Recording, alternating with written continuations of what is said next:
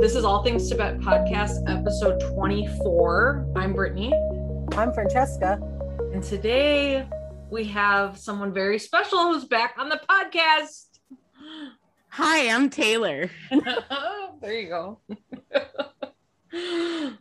So Taylor, welcome back. Thanks. It's nice to be back. Um, Francesca and I have been doing our best to hold down the fort since you've been gone. You've it's been doing great. It's yeah. gone off the rails. Yeah, it's gone off. We've been a little on. Oh yeah, because we were so on the rails when I was here. Yeah. Yeah, but last episode we really like just drove off of a deep end with our conversations about Bette and her Tesla and this Pippa obsession. So I mean, anyway, um, so you're following yeah. Bette's train of thought. Basically, it's yeah. not your fault. It's true. That's true. It's true. This is the first official episode with the Tina apologist, the Bette apologist, and the one that falls in the middle. There yeah. we go. That's We've right. got the whole spectrum now. Everyone is here. So um, we are talking today about episode five of Gen Q season two. And Francesca is going to lead us um, in this discussion. So I'm going to hand it off to her.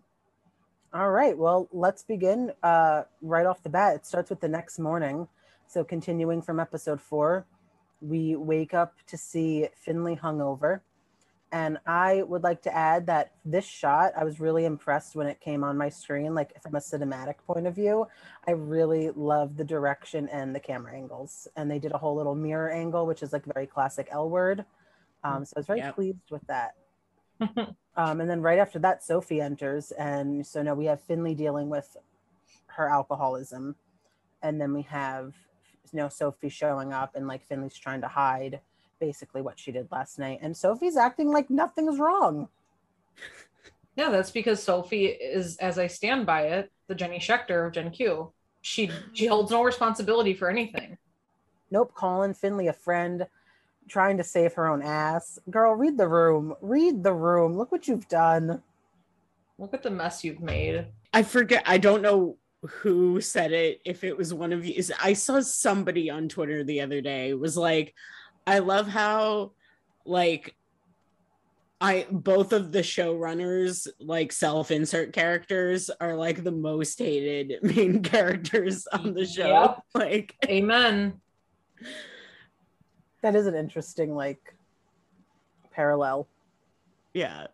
But. Which is, like, kind of sad because, like, I love Rosanne and, like, there are certain aspects of Sophie that I love so much. But then yeah. there are other aspects that I'm just like, you are so stupid. What are you doing? Like, stop. I think, like, in the workplace, she's great. I think yes. she has yes. like, a tremendous work ethic. I think that she has fantastic ideas and she seems to really be driven. The thing is, is that like, she is so, she so clearly does not see the like repercussions of the decisions that she makes. Like she just does what she wants to do. And then there's not a whole lot of accountability or ownership after the fact. She just, yeah. she's continuing to hurt people, but so unapologetically. Yeah. And I think it's the fact that like, I mean, don't get me wrong. Like I understand why she was upset with Finley and like the way that Finley, Finley handled the whole situation. But the fact that then like she refused to take any responsibility for like, like Sophie, you were the one in a relationship. Like, that's on you. I don't know how else to tell you that. She could have said like, no at any time. Right. And I think like Danny even effectively pointed that out to her at one point. Was like, yeah, I mean, I'm mad at Finley, but like you're the one who like betrayed me. So like I think in the same way that Tim was too good for Jenny, I think that Danny was too good for Sophie. Yeah, definitely. Um, so then we go from Sophie the train wreck right into Bette the train wreck, where we open in Gigi's apartment. Bette's already out of bed, not listening to a single thing Gigi's saying. Gigi's telling Bette about uh, going to see Danny. Bette's acting kind of annoyed. I think Gigi wanted to rise out of bed after she said that. And then Gigi's like trying to be cute and like cuddly, trying to get Bette to open up. And Bette like is just ignoring a naked Gigi. Like, how do you, how do you get out? I just don't understand. There's just a lot that I don't understand about that. But then Bette cuts to telling Gigi about Pippa. And like, she's like, I want, I would cut my heart out to work with that woman. She is so passionate about working with Pippa, but she is not passionate about naked Gigi in bed. Yeah, that's, that's the honest Because truth. She's a dumbass. I mean, you know, I, it's just, it's something to me that Bette didn't, couldn't even muster up like enough to say good morning to Gigi. When she said yeah. good morning, her response was literally, hmm. It was rough. Like, I think, honestly, I think they took it like a little too far. Like, do you think that they far. took it too far? Like, I like she was like really bitchy. Like, she was like, like there was oh. no, there there was not even a, an attempt at like, okay, maybe, like you just literally fucked this woman the night before. Yep. For your yeah. own personal selfish reasons. Yep. And you can't even say good morning? Just cold, like stone cold. Yeah. And for what? Like Gigi's, the thing is, is Gigi is, has tried so many times with that. Oh my yeah. God, she so hard. Continues, like it's so clear that she, Gigi has such significant interest in Bette, and Bette is just using her. But Gigi, you know, based on the conversation she has later in the episode with Danny, Gigi yeah. knows. She's not an idiot. Oh, yeah. She knows what's going on here. But she's, oh, she's also sure. working things out on her own, too. Right. Yeah. And she's yeah. like, okay, I'll just have this fun for now with Bette. But Bette, man, I just, like, I think when the episode was airing, I I, I think I did tweet out, like, Bette being rude for what? Like, what was the reason? Yes. yes. But then we cut to, after that whole debacle, we cut to Dana's, where Shane has not left for days. Uh, yeah. And it's the next morning. Shane and Tess kissed the night before. Um, Tess was telling Shane that she's seeing someone. And Shane, Tess is like, okay, well, this person's going to show up. We're going to grab coffee, a drink, whatever the hell is going to happen. Enter Sherry. And the best song is playing in the background. Guess who's back? That is the lyrics. And enters this crazy ass woman. She's a hot fucking mess. Sherry Jaffe. Yeah. Sherry Jaffe has been a hot mess the entire time that she's been on the show. She remains a hot mess. She's a hotter mess than she was in the original series. Yeah. Last yeah. person I probably ever would have predicted would come back. I was just gonna say that of all the people I expected to come back, Sherry Jaffe was probably at the bottom of my list. Like, I expected Jenny to come back before I expected Sherry Jaffe to come back. I expected Tim to come back before yeah. Sherry Jaffe. I expected like, a resurrection of Kit to happen. For real though. Yeah. Bette's dad. Yeah. For real, we get to meet Bette's mom. Who knows? Anybody? Yeah, knows. Actually, that's we get to meet Tina's part. non-existent parents before fucking Sherry Jaffe. That's the hilarious part, right? Everyone's like, "What we've been asking for, Carmen and Helena. What we got? Alice's mom, Sherry Jaffe. Justice for Lenore." Okay. Yeah, yeah I love yeah. Lenore. It's no shade towards Lenore, but it's like all these characters that I really would have never anticipated seeing again versus the ones that like I really would have thought of anyone they'd bring back. Helena would have been like the most, like the default. It yeah. would have made the most sense. But yeah, here we are. Here we are. Helena, I, I. I swear Autostraddle said Helena's coming back. They wrote it. I, Molly has the proof somewhere. Yeah. We, we talk about it. So she's coming back. We just don't know when. Yeah. Listen, I don't trust Autostraddle. I never get good or accurate fucking results on those quizzes. I do not trust them. They are not to be trusted. They're all we got right now. But I do want to point out it was problematic to say Bette's dad would come back when that actor has passed away in real life. Oh yeah. Whoops. Sign of the cross. I'm so sorry. May he rest peacefully. Fi- fly high. Britt, you're not making it any better. trying to, let's light a candle for him. All right. Enter Alice and Tom at Alice's workplace. I think this is really cute. Tom giving Alice a little gift, a little pen, and then Alice yeah. returning the favor with giving um, Tom that little note about being a magician, because they had that whole heart to heart about, you know, their pasts. Yeah. I love them so much. I do. I should Every minute of the day, it gets the love for them grows. Yeah. Like, both the love for, like, Tom just as a character and the love for, like, them and the relationship that's just slowly forming between them. Like, it's just, it's just done really, really well. Yes. Like, the way that they're, I think it's coming across as really authentic. Like, uh-huh. just the way that I don't know, just the way that Tom is very sincere mm-hmm. as a human being. Um, I have a couple of uh, male friends like that in my life. And so, like, watching Tom, I'm like, oh, yeah, I know exactly who that guy is. Like, mm-hmm. um, and just watching him kind of, like, be there for Alice and be like, yeah, that's kind of exactly what she needs.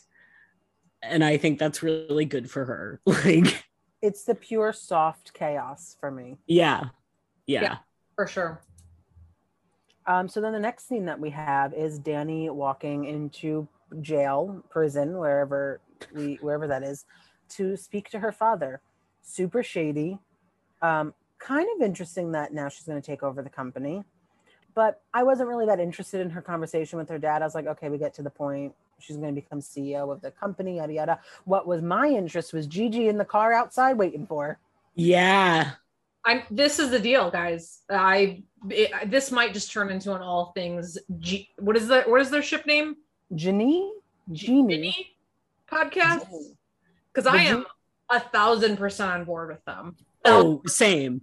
I was not a huge fan of Danny season one. I didn't really have much interest in her. I thought, like, the whole thing with Sophie, she was kind of treating her shitty. It was very much like Bette Porter season one vibes to Tina, but now I'm sold. I, I've loved Danny from day one, but what my favorite part about the Danny Gigi thing in the car was that when Gigi goes, where do you want to go? And Danny's like, just want to go home. Gigi puts her hand on that steering wheel. She puts that car into drive. It was so gay. It was so sexy. It was powerful. That's who I want to be when I grow up. I want to radiate that as I drive around in my Honda Fit. Hilarious. Hilarious. Um, I love it. What What are the oh big things now? We're entering one of our favorite scenes. Uh-huh. Oh, here we go. Oh boy. Therapy. Let's fucking go. Let's go. Let's go. All right. And now for the rest of the podcast, we will be talking about this scene. I want to state, Bette was not late to therapy. Some people tweeted it. I did tweet it, and then someone corrected me. They, Tina and Carrie and Angie were early. Bette was on time. Baby's making progress. Okay, that's true. I, oh, yeah, it's only taken like twenty fucking years, but okay. Um, I'm giving her a golf clap for that, very softly. Yes. Yeah.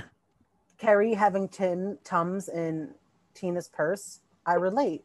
I relate to that. You know what? Yeah. Shout out to Carrie. You know what? I actually don't really hate Carrie. She she walked into a bad situation. I'm just going to No. Say oh my God. I absolutely do not blame her for the argument she has with Tina in this episode. Like, a thousand percent. She is, like, totally valid. I mean, my Tibet shipper heart honestly is very happy that that argument happened, because yes. I'm like, yes, it's happening. But, like, honestly, just from, like, an uh, trying to put my objective person hat on, I'm like, yeah, I totally understand why Carrie's like, what the fuckity fuck, Tina? What are you doing? Yeah. Like, if, and then, like, oh, I was just gonna say, I, I think if I can't imagine that Tina would have been anything but honest about how her marriage truly ended with Bette and their relationship no. throughout, right? Yeah. So Carrie took a big gamble by coming into this situation. Mm-hmm.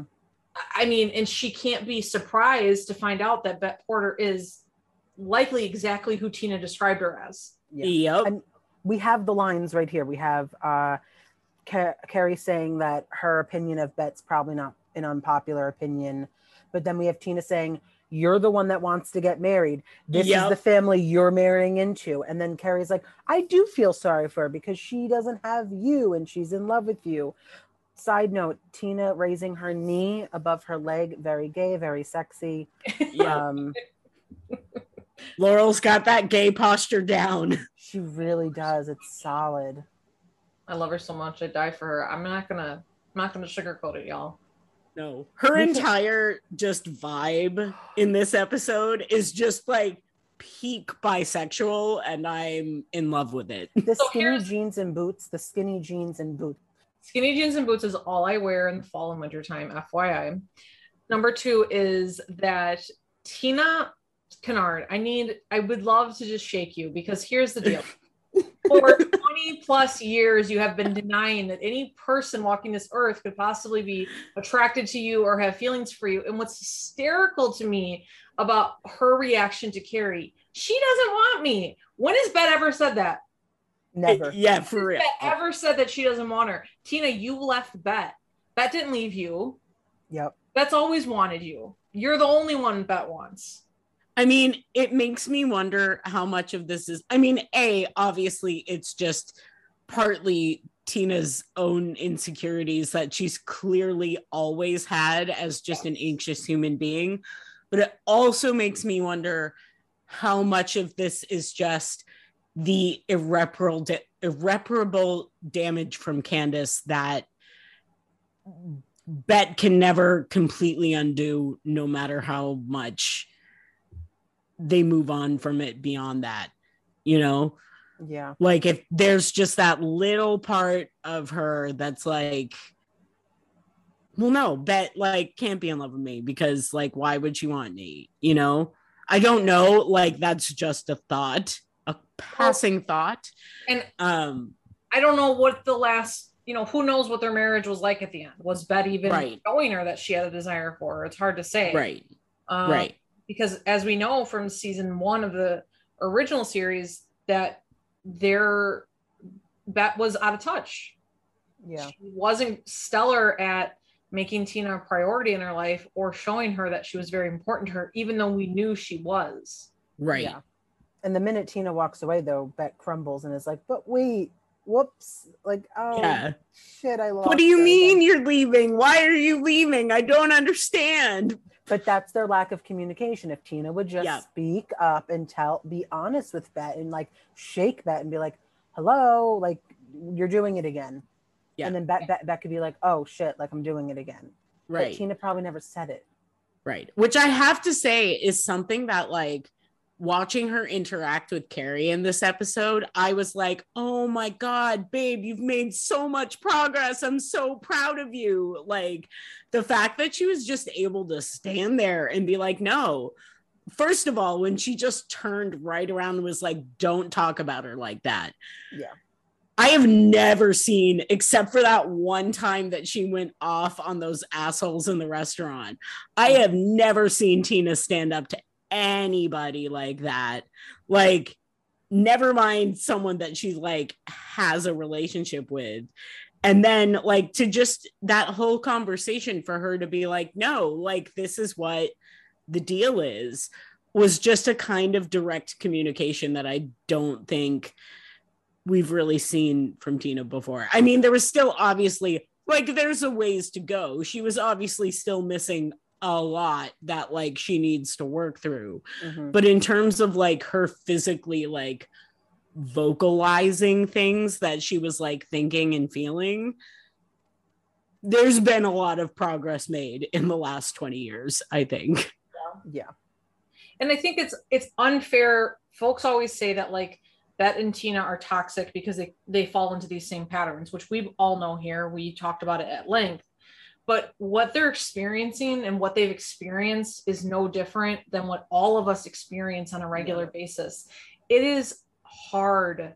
It is hard as hell sometimes to communicate with people that you even love the most. Mm-hmm. Oh my God, yeah. You work at your whole life. So it's not fair to say that because they fall into these patterns that they're toxic. Yeah. They're messy, no doubt about it. And they can be troublesome and they are problematic, but they're not toxic. I don't, I would never use that word to describe them. No. Also, breaking patterns is hard. Like, yeah. that is literally what we're wired to do as human beings.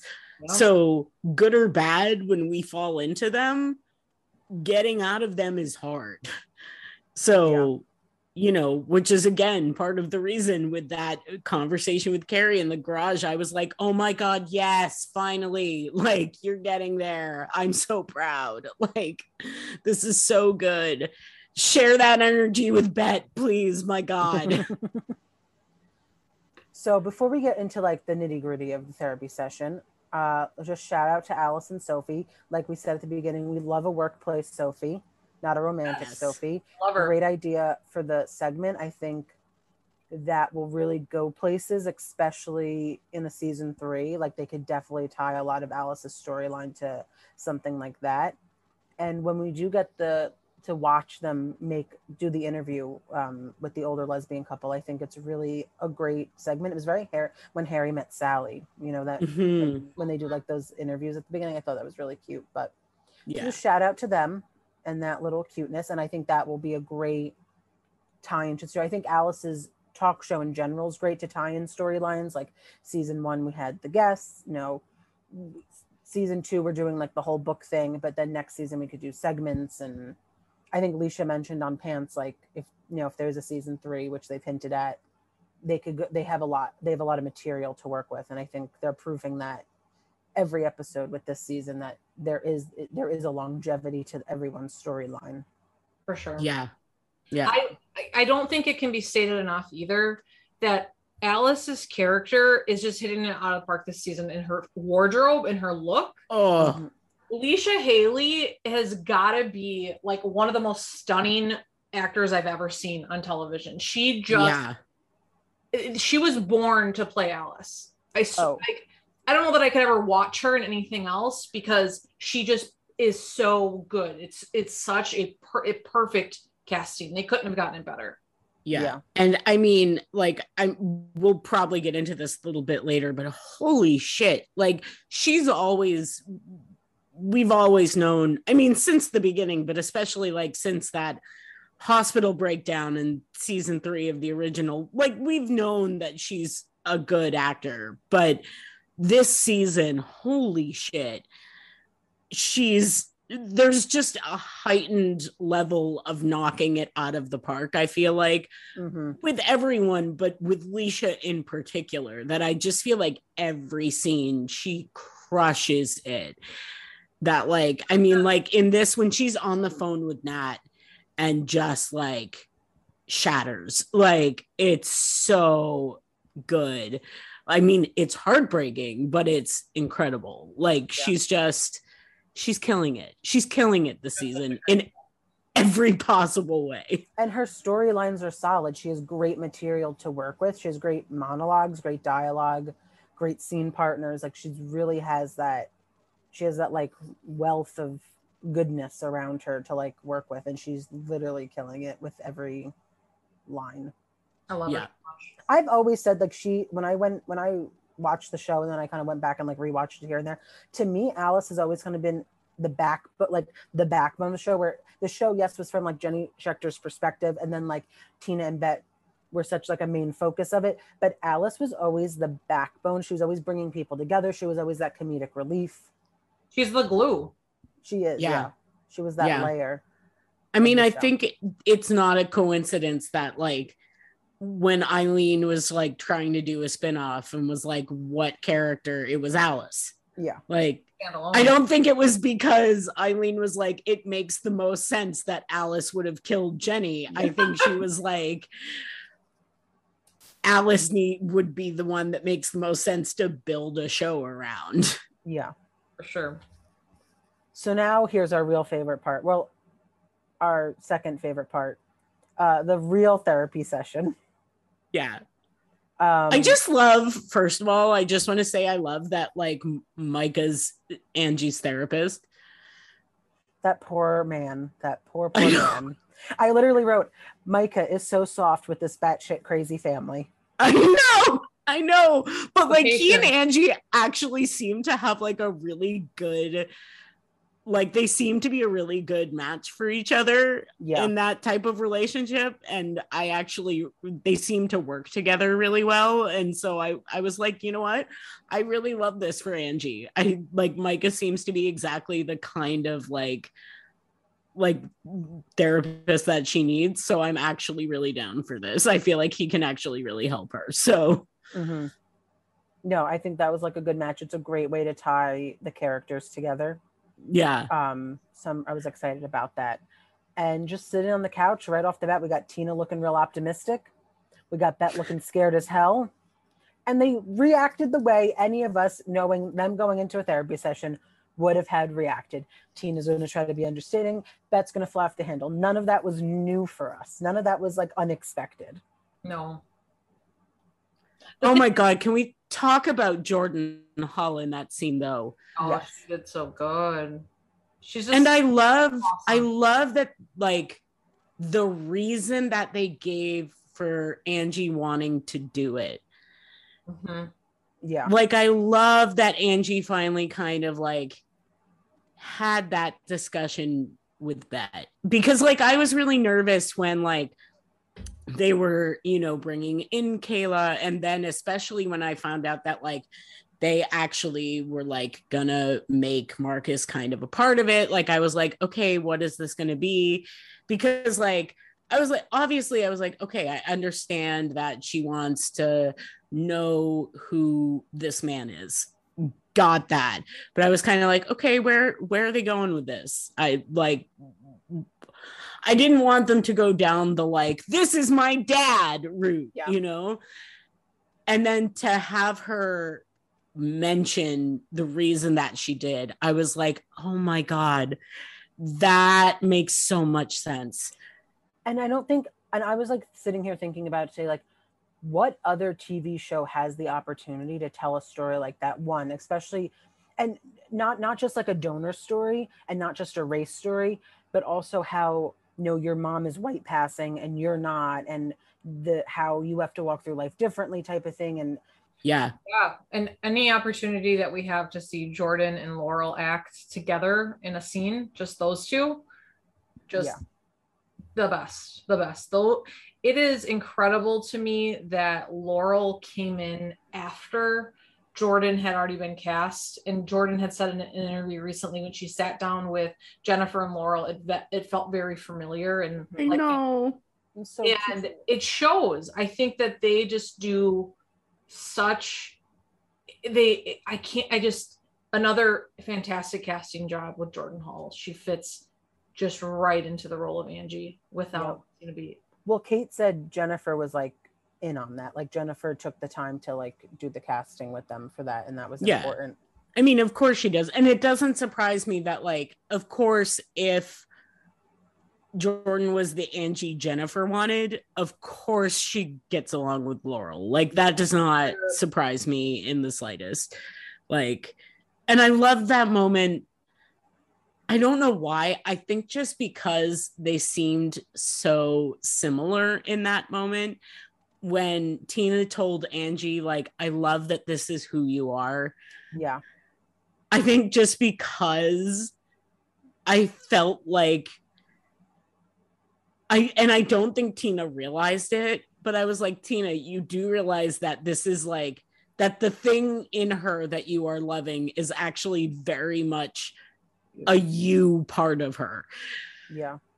And I, I just thought that was really cute. And I I put I put a clip on Twitter and a, the, of her of Tina saying that's what I love about you most to uh, to Angie, and it's a direct callback to the original series when Tina says it to Bette. Yeah. And no, I, I I pulled the one from season one because I felt that was the closest one. But I mean, she said it to her multiple times, and I think that that was really sweet too. I don't know if that was like a choice. I don't know if they did that as a purposeful parallel or if that just happened that way, but. I think it's it's so amazing too how we've only seen Tina and Angie in two scenes on their own independently together, right? But we under we can we pick up from every conversation that they both know Bette so yes. well. Yeah. Like, Tina predicted, she knew this is how Bette oh, yeah. would react, right? And you can see the frustration in Angie's face, but at the same time, they both were kind of like, well, what did we expect? Like, yeah, we didn't, we didn't expect this to go any better than it's going right now. That's literally what they say to each other. Like yeah. when Angie's like upset and Tina's like, okay, like when she says, I forget what the exact dialogue is, but it, I you know, right and it, she's like, isn't that how she always reacts at first or something like that? And yeah. Angie's like, yeah. And we'll get into it a little bit more, but then when we see Bette at the end of the episode with Tina, yeah, it's it's very much like Tina had to come and talk to Bette. And yeah, Tina obviously, you know, whipped it, it, Bette into shape in five seconds flat. Like, yeah, like, and then there's Bette with her just like look on her face, like, I'm sorry, I fucked up. Yeah, yeah. You could definitely, just from the few scenes that we have, you can tell what their family dynamic was when they were still married and everything, and like, and still could, is. Let's be still real. Is, yeah, it still is. I mean, but you could you could kind of get a sense of like how they were. Like you could fill in the blanks for all those years. Um, yep. It was just really sweet. But while Angie and Tina are off in the hallway, we have a great scene between Carrie and Bette. Carrie is adding her two cents, which is like, here's my Bette apologist. If I was Bette, I would also be pissed that this random ass woman is in my family therapy session. Yes, I get that she's there because she's marrying, you know, Tina, but it's like, just shut up. Like, I know you want to add your two cents, but like, it doesn't matter. Like, you know how Bette is. Carrie knows how Bette is. Like, why? Are right. You, why are you trying? Are you poking the bear? Exactly. And then and like, Carrie's like, can I explain? Bette's like, I really don't want to. And then Micah's like, yes, if sure, share what you want to say. And you know, I think it, I another another reason why I love this scene, besides everything that gets said, is I love the direction and the camera angles again. Bette goes and sits on the couch that Angie was on. That automatically opens her up to that. Now she's the, you know, they're like, she's expressing yeah, herself. Yeah, that's exactly what I thought. Couch. And the camera angles, you know, follow Bette. It was very documentary style. They follow Bette. They they come up. They move. Um, it was really beautiful. It was, to me, it felt like a play. Like it, it felt like a. I felt like I was like watching a play, but like front row on stage watching, you know, the actor do their lines. And I love the line where she says, just, I am who I am, just not, despite my mother, not because of her. And then to mm. me, that also felt like Bette has been living her whole life to prove her mother wrong. Like, you left me, but look how great I'm going to be. You left yeah. me, I'm going to be a great mom. I'm, you know, you left me, but I'm going to do this better than you uh-huh. type of thing. Yeah. So. Yep. I also thought it was really interesting that that moment where she said, where Carrie's like, well, how do you know? And she says, like, I tried it once and I didn't like it. I was like, that's interesting. That is interesting. You tried it once. Interesting. Just I a little. I feel like it's going to come back. I, you know, there was something about that moment that felt very specific, very similar to like when Micah's talking to Nat and he's like, oh, I specialize in like family therapy after because of death. And I was like, okay, well, that then we know that's how they're going to end up in therapy. I feel like I don't think this thing about her mom is going to die. I think, no pun intended. I think there's going to be another chapter to this, if not this season, maybe another season. Yeah. yeah. I mean, I also think like very specifically, like Carrie asking, like, is she still alive? And Bette yes. being like, I don't know, that too. Yeah. It also makes a lot of sense because Tina is so fiercely protective of Bette still and of their family, right? But I also think it's it's so important that um, Tina, for Tina to communicate to Carrie that like, Bette is still very much a part of this family. And I think one of the biggest reasons why Tina recognizes that is because Bette has lost the rest of her family. Yeah. Like, yep. The only surviving member of her family. I mean, in her eyes, even if her mom is alive, it doesn't matter. She's got no part in her life. Melvin yeah, said right. that her family is gone. And I think that's a lot of the reason why Tina always drives home that they're still family. Yeah. yeah. Same in season one. I am your family. Yep. Yep. It's important. Yeah. Which kind of puts in perspective why that line was so hurtful or had such an impact on Tina when Bette said it. Mm-hmm. Mm-hmm. And why it was such a big deal to Bette probably that Tina wasn't there for Kit's funeral. Yeah. Because it really was the end for her. Like, yeah. that was, she was alone after that, which, like, we knew, but I guess I hadn't thought of it as, like, literally that was the end of her family. Yeah. Yeah. And she only has Angie, and Angie's not biologically hers, mm. which doesn't right. matter, but it's still, there's like that underlining, there's still that thing there. Yeah. Yeah. You know, she says it doesn't bother her, but I'm sure it's still, it, it, she's yeah. still playing it into it bothering her. Um, when Tina and Carrie are talking before they go into the therapy session, and Tina's like, Angie and Bette have a very special relationship. I oh, didn't shit, Tina. Do they? I, I really did not understand that line. Even watching it back today, I was like, what? Yeah. It's not like, it's not like it's Tina saying to Bette that Angie and Carrie have a really special relationship. Yeah. yeah. Of course Angie has a special relationship with her mom. Yeah. Who she lives with full time. Hello, roommates. That's the yeah. That's her little roomie. That's Bette's little roomie. It's her seventeen-year-old roommate. Who she's always surprised to find in her own house. She um, is, though. It's yeah, really funny. Oh, what Angie, are you doing here? Oh, I live here. I can't. Another funny line that people on the timeline thought was really funny that I related to, and I didn't, and I and I like got where, like, I, I'm sure Jennifer had a role in this line, was like, it's not my, it, no, I can't help it that white people think I'm Italian. I I know some people laughed at that because they're like, why would anyone think Jennifer Beals is Italian?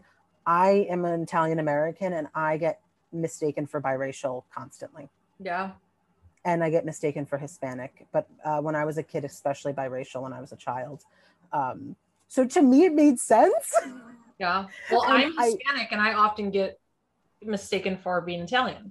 Yeah. And I know Amber uh, was taught, we were talking about it too on the timeline, and she's also Italian, and she gets mistaken, and she said that she gets mistaken for biracial. So I think, like, for people that actually experience, like, we actually were like, no, that makes sense.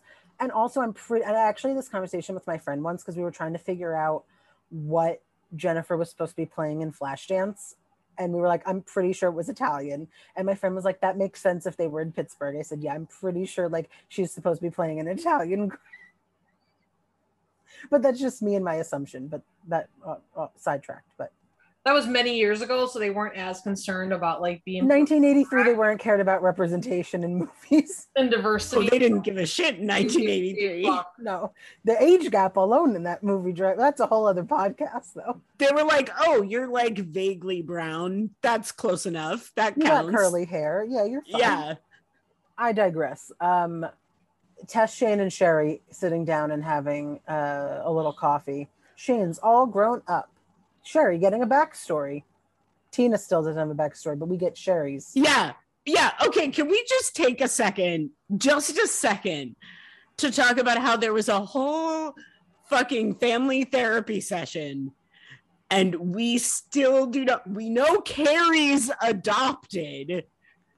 And she has cousins in Florida, and got the cousins in Florida. Yeah. And we still don't know anything about Tina's backstory. At, at this point, do we want to know about Tina's backstory, or is the mystery good enough? I mean, I yeah, is it just going to be a complete disappointment when we find out? Yeah, they're going to be like, yeah, she was just from, like, a random family in the suburbs, and nothing happened. It was fine. Like, no, thank you. We cut back to therapy. Totally forgot about this. The handhold. Oh, oh yeah. We... We all, you know, this episode, we were clowned in this episode. We'll get to that. But we won. Team Squeeze. Thank you to everyone who believed. Thank you to everyone who voted. Please. Hashtag Team Squeeze. She squeezed the hand. Of course she did. Was there ever doubt in that? I was getting nervous. I was, I was, I wasn't doubtful, but I was getting nervous because a lot of people were making me nervous. In the entire argument with Carrie, Tina does not deny that she still loves Bette. Tina does not deny that Carrie is third. Tina does no. not deny that no. that it's Bette. Like, Tibet Endgame. We did it. We figured it out, guys. I mean, it's yeah. it's the bottom line. And I think, honestly, I think some of it is Tina once again seeing Bette with someone else is it's too much for her to handle. Tina it's can so leave. Bad. Tina has no problem leaving. She can easily do that. She's done it several times before, right? But once yep. Bette gets in a relationship with someone else, oh, fuck no. Now, now shit's different. Listen, I'm all about personal growth, but I'm ready for another cheater error. I said it today. I'm tired. I'm just, just give it.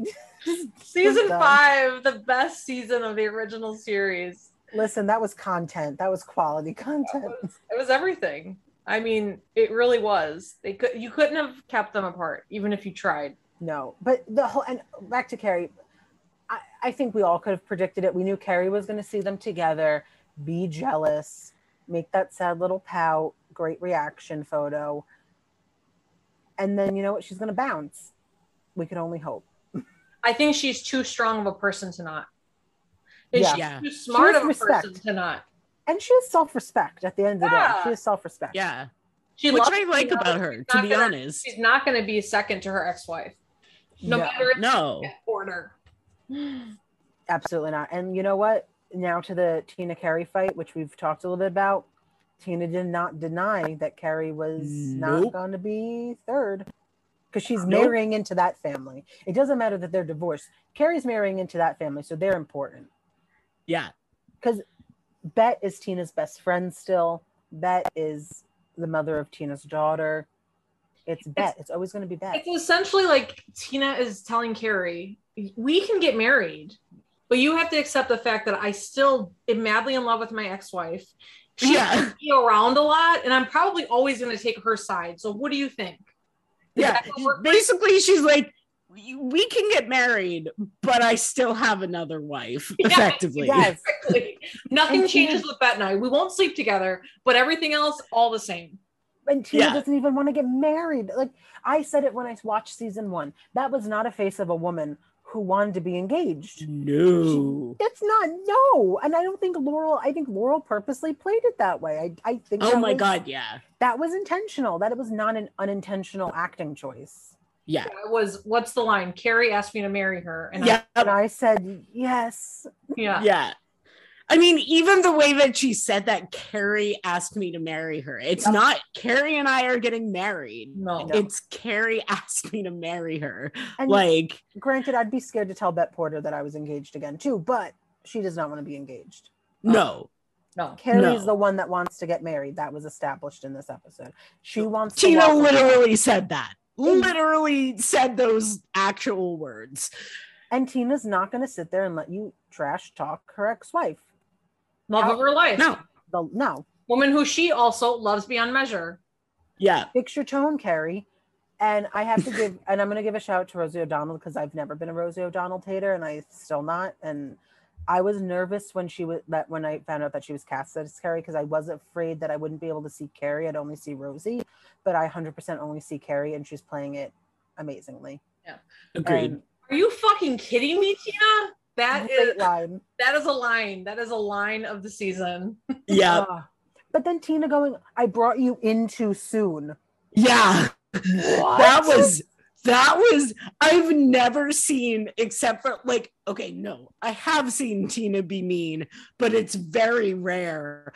That was fucking like awful. I, I was like, you in too soon? Tina, no, no, you did not just say that to her. And Carrie's no. response was great. Well, how do we have to ask Bette? Like, that was such a rational way to respond. Yes, as yeah. sarcastic as it was, that was the most rational way to respond. Do we have yeah. to ask Bette ten years after the wedding, before the wedding? I was waiting yeah. for Carrie to say, when Bette gives you away at the wedding. But you know what? Don't even put past Tina to have like Bette do that, first of all. I know. Poor Bette is her maid of honor. Oh, I mean, it, I no. Okay, let's be honest real quick. Just, just taking a poll of the room here. Do you actually think there's going to be any type of tin car wedding set up? Whether Bette crashes it, do you think that an episode, a scene, a moment will actually show some sort of build up to a wedding? Like, do you think we're do you think we're going to get that close where the wedding is still on and we no. get to the wedding day? No, no. I don't think so. I think the rest of what we'll see of, of Tina and Carrie is going to be them bickering and fighting. It's I don't think it's going to be nice. Yeah. Yeah. Yeah. I mean, we're already at episode five. Yeah. I don't think, like, had it been paced differently, I would have, I would think so, because I would think they would milk it for the drama. But considering we're already at episode five and what, Rosie has like two episodes left and one. Is it only one? Oh, you haven't been on the timeline. Rosie's now in seven, not ten. Oh. And uh-huh. From what we can see, isn't she... I think that Laurel will be in that episode too, right? I think so too. I think that she would just... Laurel wasn't in... Laurel was only in one promo shot for episode one. Or was not even in a promo shot for episode one. Remember, yeah, we got she, the promo I... shots and we did, we were, everyone was like, where's Tina? Tattooed across yeah. my forehead. So it's not surprising that she's not in a promo shot for episode seven. Yeah. Uh, and she was also... Um, and she's in nine and ten. There's a picture that she posted of her and Rosie in an outfit that we have not seen Tina in yet. No, the gold, yeah. The gold top? The go- yeah. But the gold top was also in the photo that Leisha and Jennifer posted. So that's got to be episode seven. It could be episode seven. Oh, but they did block shooting, right? They did block shooting, so yeah, it doesn't matter. Who knows? But right now, right now, Rosie's in seven, not ten. Laurel's possibly in seven. She's definitely in nine, ten. But Pippa is in six, seven, eight, nine, and ten. Can you stop so, bringing that up? I would just appreciate it. I'm, I have to keep the stats going for the for the listeners, Britt. I have to keep for the, the listeners. For the listeners, it has nothing to do with you. You're just you're just the fucking messenger, right? Don't shoot me. I'm just the messenger. I'm just, I I'm, would just like to say, Francesca, I am so relieved that there is someone else here to take the shit now. I just shovel it back at her. Oh yeah, no, same. I I just yeah. It's a relief that it's, it's shared now. Yeah. yeah. I'm, I'm just flipping both of them off right now. We love you, Brittany. We do. Uh huh. Mm. I just, uh, let me just look at let me just look at IMDb for the stats real quick. Every week, I'll just remind everyone that Peppa's Peppa Peppa's in it. Peppa Big. Let's move on. Let's keep it moving. Danny and Gigi, back to the eye fucking, back to the feelings talks, back to the day drinking. Uh, Gigi's just flirting. Danny admits that she knew her and Sophie weren't right for each other. Gigi is talking indirectly about Bette and how, you know, I learned from my I learned from my partners. I'm giving her space, having space for myself, and just kind of letting it run its course. And then still just totally flirting with Danny. And Danny's like oblivious until, you know, a few scenes later. But I love them so much. I think they're I think great. It's going to be a real slow burn, and I love them. People yeah. are. According to my curious cat, people are upset that it's going to be a slow burn, but my friends were in it for the long haul here. Yeah. Danny was just left at the altar. Like, she's not, and she's not someone no. who's going to jump right into something. She's not an O G L word character. She, she. No, she has like some, she, she has a sensitivity factor to her where she can understand yeah. that she doesn't want to take advantage of anyone while they're in a, you know, vulnerable state. Exactly. She she's in yeah. tune with her with her emotions, even though she says that she's not, but she is. I have also seen some talk of folks that would love to see Alice and Gigi get back together, but I think that would just be too messy. That's yeah. messy now. That that ship sailed a long time ago. Yeah. But. Anyway, anyway, now to Shane and Tess again. Uh, more tension in the bar, but I do love how they're like Finley's parents. Yeah, they really are. They are, and I love it. And I think it's really good for all three of them. Yes, that's very healthy for all three of them. They, Tess and Shane need someone to like focus on because they're ignoring their own feelings. And Tess and Shane somehow went from coworkers to, well, I guess technically Shane is Tess's boss to, well, they went from Shane was sleeping with Tess's girlfriend to mm-hmm. working together to acting like a bickering married couple. I don't know how that happened so quickly. But here we are. I know. I love it. Um, I think also like it's a good, I mean, I don't think Shane's like fully realized it yet, but I think it's like Shane's really good at caring for other people. And I think both Tess and Finley are both directly and indirectly kind of forcing her to remember that over the yes. course of this season. Yeah, I agree. Which I think is something that she kind of like lost sight of, especially with like all the stuff that happened with Kiara, because I think Kiara made her feel like because they wanted different things that like it meant that Shane didn't care or like wasn't a caring person, when actually Shane cares perhaps more than like most of the rest of the characters on the show. Yeah, yeah. She just like shows it differently. For sure.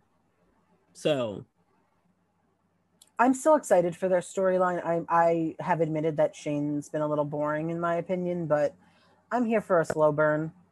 For sure. That's all we got nowadays. But moving on to Micah.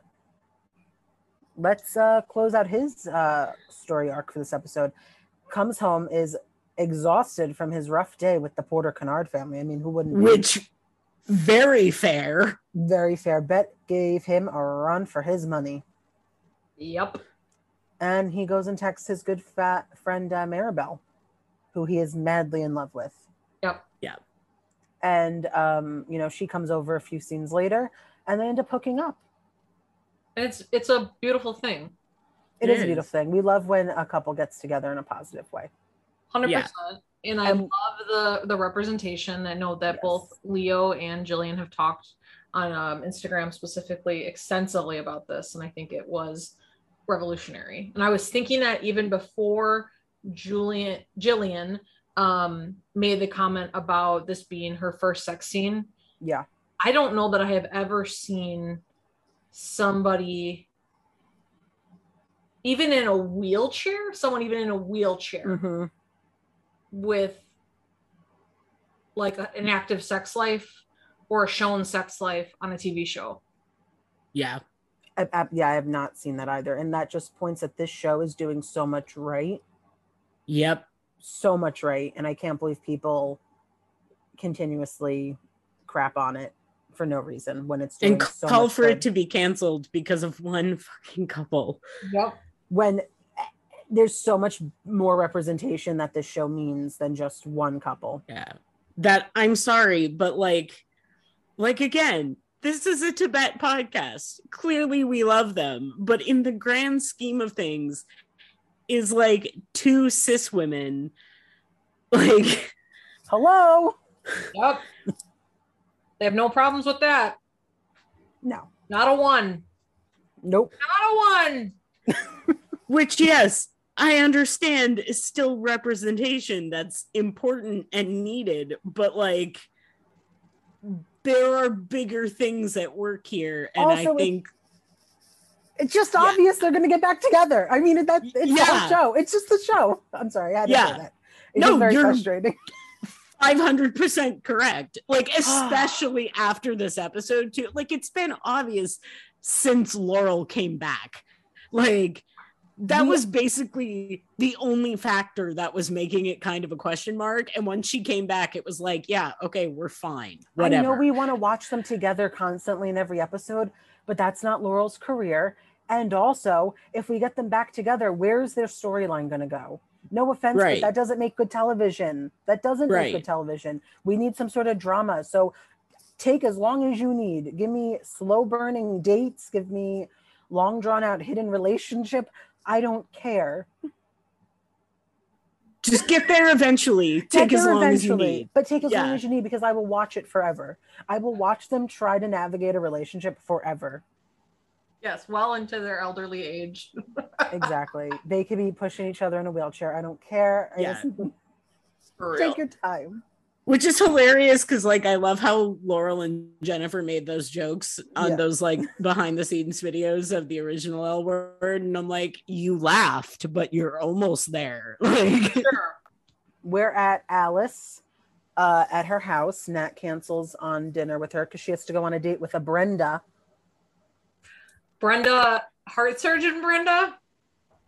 let's just say yes, because yeah. that's fucking hilarious. In my mind, it's, it's Brenda, heart surgeon Brenda. She still hasn't found the one either. She's just hooking up with Nat to see if they work out. And then Alice breaks her grandmother's vase after lying to Nat on the phone. But then Tom swoops in and saves the day. Sort of. When Alice is just fully crying and then she reads a text and she's like, that's great. Like, just, yeah. like the emotions. Which Alice, a summary. Um, and then Tom comes over. He doesn't want to eat the lobsters. And they go to the beach. And they release the lobsters and they have a cute little heart to heart. And then they realize that the rubber bands are still on the claws. Whoop. Whoops. Which is just like, I have to say, much better lobsters moment than the first one. Didn't Leisha say when they were filming the lobster like peed on her or something? Did she? Did she? On one of the Pants episodes, I could have sworn she said like the lobster like squirted something out at her. Oh boy. That's hilarious. But skip to Jordi and Angie. Everyone calm down. They're seventeen years old. They're not going to have a perfect relationship. For real. Wait, are people like pissed about that? Yes. Yeah, like Jordi changed the subject. Okay, wait. It's the L Word fandom. Why did I ask? Of yeah, why course did people are pissed about that? Yeah, they're, they're teenagers. I'd like to know who as a teenager had a perfect relationship, especially when it came to communication and like knowing when to be supportive. And yeah. Jordi tries, but then Jordi yeah. wants to talk about being prom queen, which is something that a seventeen-year-old wants to do. And even Angie yeah. recognized, she said in the last episode that they're like in different walks of life at that moment. Yeah. yeah. Jordi is seventeen. She does not need to be the perfect supportive partner. Yeah. Also, this is like, I mean, we don't necessarily know about Jordi, but like, we know this is Angie's first relationship. Like, yeah. yeah. They're not going to nail it on the first try. Like, we can't all be Britney. Like, it's true though. Well, back to our new favorite couple, Gigi and Danny. Uh, Gigi speaks Farsi again, and someone did translate it, and then she was telling Danny that she needs better tea in her house. That's oh. what the consensus was. Um, Gigi and Danny continue to flirt while drinking their tea. Bette texts Gigi, the you up text, everyone. Kitty Day. Thank you. Over here so we can fuck. Yeah. Thank you, L Word, for confirming my hypothenu- pi- hypothesis from last episode that Bette sent a you up text. Because some people did not believe that she did. No. But you know what? Look, she did this episode. Yep. So. Um. Gigi tells Danny that she will let her know if her feelings change because Danny calls her out for like flirting with her. And to me, that was like, A K A when I leave Bette's ass, I'm coming for you. So. I mean. No other opinions fair. On that? Nope. All right. Poker game. The only thing I remember and take away from this is that we all goofed and those were not Tina's thighs. That's really the only important thing. That's all we have to talk about with that, is that was not Tina's thighs. I apologize for promoting it. I mean, don't apologize for having hope. I know. Uh, those were not Bette's hands. Clowning, Very clowning shitty. Every day. I'm gonna take the wig off. Or put it back on, maybe. I don't know. We'll just keep it on for the rest of the season, I guess. But in what world did anyone ever think it was going to be Sherry and Tess? Yeah, at Dana's? Exactly. So, like, we yeah. weren't working with a whole lot. No, we weren't.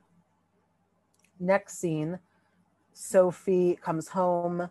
You know what? Fuck you, Sophie. You deserve to catch Finley having sex and moving on. And then it's good that you get to lay in bed and end up alone for your mistakes. Well, and hearing everyone in the house have sex but you. Yeah, but she doesn't know what's going on down the hall. I know. Somebody pointed out, honestly, that could have ended up a lot worse for Sophie. So yeah, happy that didn't. Um, and then the episode ends with Shane, who still has not left Dana's. in weeks. She lives there. She went to Bette's for breakfast and then stayed at Dana's. Yeah. Yeah. Has uh, she been in, in at Dana's? Is it only been Dana's outside of that one Bette scene? I think uh, so. She did go with Angie, Alice, and Bette when Angie met Kayla. Oh yeah. But it's really not any, like, there's no more of her house. Like, I feel like she was all over the place in the first season. Yeah. Well, COVID. I know, I know. Um, and then Sherry shows up, and then the episode ends, and we're like, fuck. And what we know for next episode is that... Again, they're going to be at Dana's a lot, the karaoke scene. Yep. Yes. And that is... the preview we saw when Gigi asked Bette, do you think you're going to find someone who checks all your boxes? And Bette says, in fact, I already have, or something, whatever she says. Is yes. that next episode? Yes. Ah, okay. It's just, it's not Pippa. I, Pippa doesn't check the boxes, so Bette's being delusional. Yeah. I forgot what the boxes she were. She checks Bette's delusional boxes. Yes. Because Gigi checks Bette's boxes. Yeah, it's about, like, having her own children. She can't be straight. She has to, like, have a career. Mm-hmm. I thought there was one other one. There was something else. I should have written them written them down. Also, how does Gigi know about the boxes? I'm sure Bette tells her about them in some weird way, like how I'm trying to, like, she's trying to break up, and then she's like, "Yeah, you just don't fit my boxes." And Gigi's oh, like, sure. "What the hell?" Right. What is she going to tell her? That she's are... passionate enough about being a realtor. yeah. yeah. Even though Bette was, like, talking so highly about her being a great realtor. Yeah, that or like Alice told Gigi about the boxes because she fucking oh. would. It just doesn't, like, again, I'm going to complain about this. They really could have just gave us Jabette and then did whatever they wanted by the end of the episode. Did they really have to throw in Pippa? Yeah. And I was excited yeah. for Pippa, but then I found out about Jabette and I was like, I don't need Pippa anymore. Yeah. They're going to have so many moments and, like, I'm upset that I might enjoy them. They have, like, that slow dance. They're going to have that barn sex. They're going to have that. The barn sex. Everyone, okay, on the spaces after the episode, everyone's like, you're so obsessed with the barn sex. I'm like, I literally only bring it up here. It's the truth, though. How else are you supposed to describe it? They look like they're in a barn. Yeah. Well, it's it's on brand for uh, Bette because she did have sex with uh, Jordi in her art studio. So exactly. Maybe this is why... Bette was like, everything's coming full circle. She has the she has the you know the relationship with an artist, and then boom, an affair with Tina. Yep. There we go. Wait, can I make another comment that's funny? No. Remember of course you can. Uh, remember when everyone was like, oh my god, they're taking they took a picture in an elevator. Oh my god, that wasn't an elevator, everyone. Look, they were never in an elevator. That was well, they were like behind the, it was like a, the set, right? They were behind, yeah. Um, oh God, what are they called, Taylor? You know, a the flat. Flats. They were behind the flat. Yeah. They were not in an elevator. They're behind a flat, everyone. Wait, let's. I literally okay, said that like six do. months ago and it happened. This is what we're going to do. We're going to call out the number one clown prediction that did not happen every week starting now. Here is this week's one. That's Bette and Carrie holding hands on the couch. No, Bette and Carrie holding hands, definitely. I think. Why the fuck would Bette and Carrie be holding hands? In what yeah. universe? And that's and my response to that is the only hands of Carrie, of Bette's that Carrie's gonna get is to the fucking face. That's it. Yeah. That's the only interaction with them and hands. Uh. It's because, like, God forbid they accept that Laurel's gained, like, any weight at all. Like, yeah. oh, or that she's ridiculous. Just grown a little bit, that she's not, like, thirty, flirty, and thriving like she was early on, that she's had, yeah. kids, that she adopted a child since then, that she's been divorced and remarried. Like, what yeah. the fuck? Like, oh my God, life has happened. What? Yeah. Weird. I well, can't believe time has progressed since two thousand nine. Weird. Absolutely ridiculous. Laurel looks great. She looks, does. Yeah. She looks fucking phenomenal. She looks great in the skinny jeans and boots. Yep. She and does. When I meet her in London, I'm going to tell her as such. And tell her about the whole alphabet comment. Yes. Anyway, we came to the end of the episode. Yeah. Awesome. I'm proud of us. This one didn't go off the rails nearly as much as last week's. No. And it terrifies me that I might be a stabilizing influence. I think you're what we needed, Taylor. I think you are. We needed the balance. You are the balance. That's horrifying to me. We needed somebody else to tip the scales. Yeah. What we needed. It's the fact that I'm tipping the scales in favor of balance that's scary to me. Well, here's what we know. We have five episodes left. Yes. And Pippa's in all of them. I really wish you would stop bringing that up, Francesca. No one asked. This isn't a Pippa podcast. Somebody gives a fuck. I wish you all could see the face that Brittany made when Francesca said that. Time after time. She's got to bring up. Oh. No one asked. Who asked? No one asked. I'm sorry. This has been All Things Tibet Podcast, episode twenty-four. I'm Brittany. I'm Francesca. I'm Taylor.